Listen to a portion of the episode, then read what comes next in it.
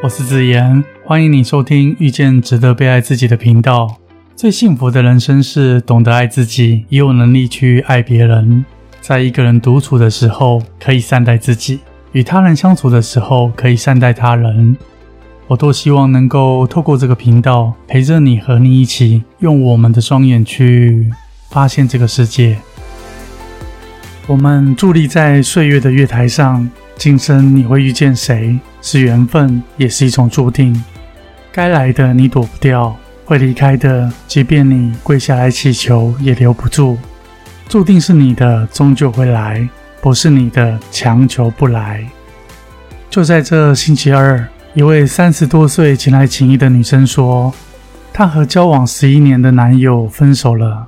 她很不明白，为什么一段关系都走了那么久，怎么说分手就分手了呢？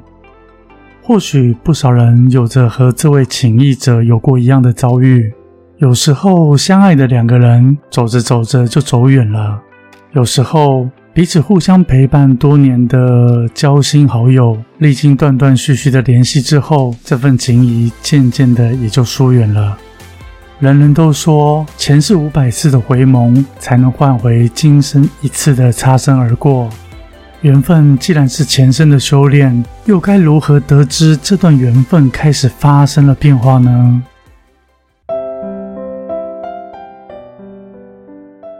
看似毫无征兆的坏关系，怎么会突然说变就变？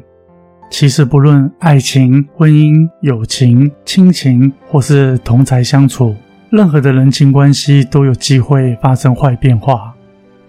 上星期下午，一位访客送了我和助理星巴克的热咖啡，直到我一整天忙完，到了晚上11点多，才留意到这杯原封不动的咖啡。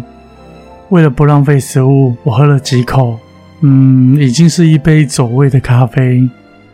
依照目前炎热的天气，再放到一个晚上，到了隔天，应该这杯咖啡已经无法入口。我相信每一杯刚冲好的星巴克咖啡都是浓醇香，但是没有任何一杯咖啡经得起炎炎夏日的高温及长时间的摆放，仍然能保持原味。这就好比我们的人情关系，经不起你的漠视与忽略，更经不起长时间的冷落，否则关系变淡、分离都将成为了一种可能。许多关系刚在一起的时候，对彼此总能互相的包容，感情好到无话可说。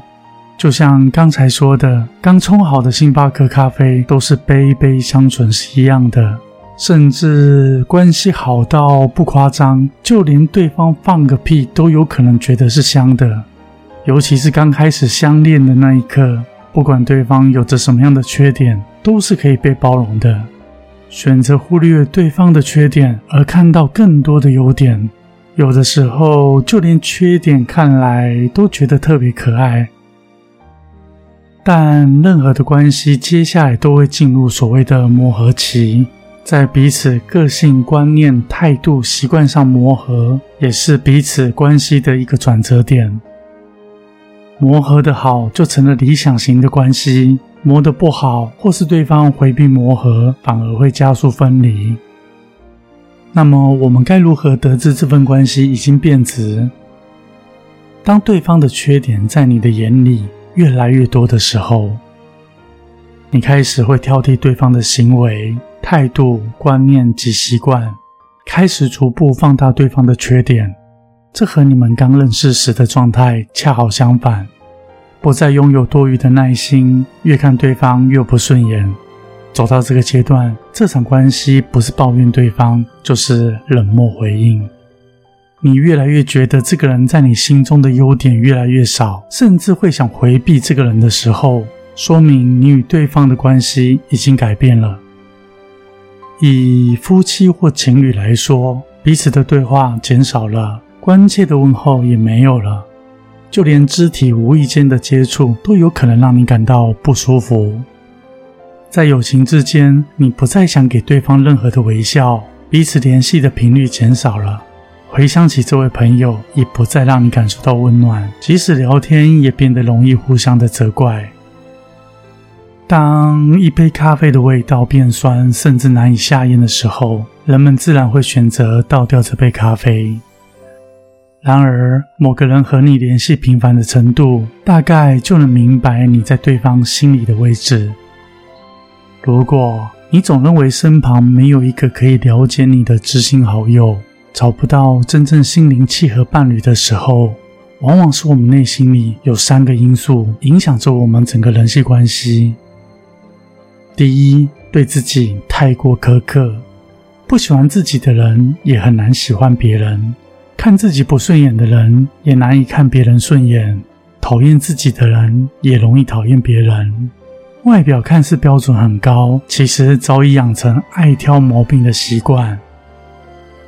每个人接受意见的容忍程度不同，我们用对待自己的标准去检视别人，在给出意见的同时，就容易不知不觉地想改变对方，甚至无意间地伤害到对方。而且刻意放大他人的缺点，大到完全看不到优点的时候，我们的世界里不是敌人就是你讨厌的人。这么一来，活着就失去了光明与希望。第二，害怕他人依赖你，这会造成在彼此关系很好的时候，令你感到不自在，想要刻意与对方保持距离，防止对方过度的依赖你。这么一来，容易让对方雾里看花，摸不着你的心思，反而容易引发误会，也让你在这场关系中感到矛盾及困扰，无法发展长久且稳定的关系。第三，过度自我保护，把自己的感受放得太大，借此保护自己避免受到伤害，导致在关系中的进退太过封闭，让对方无法进一步的真正理解你。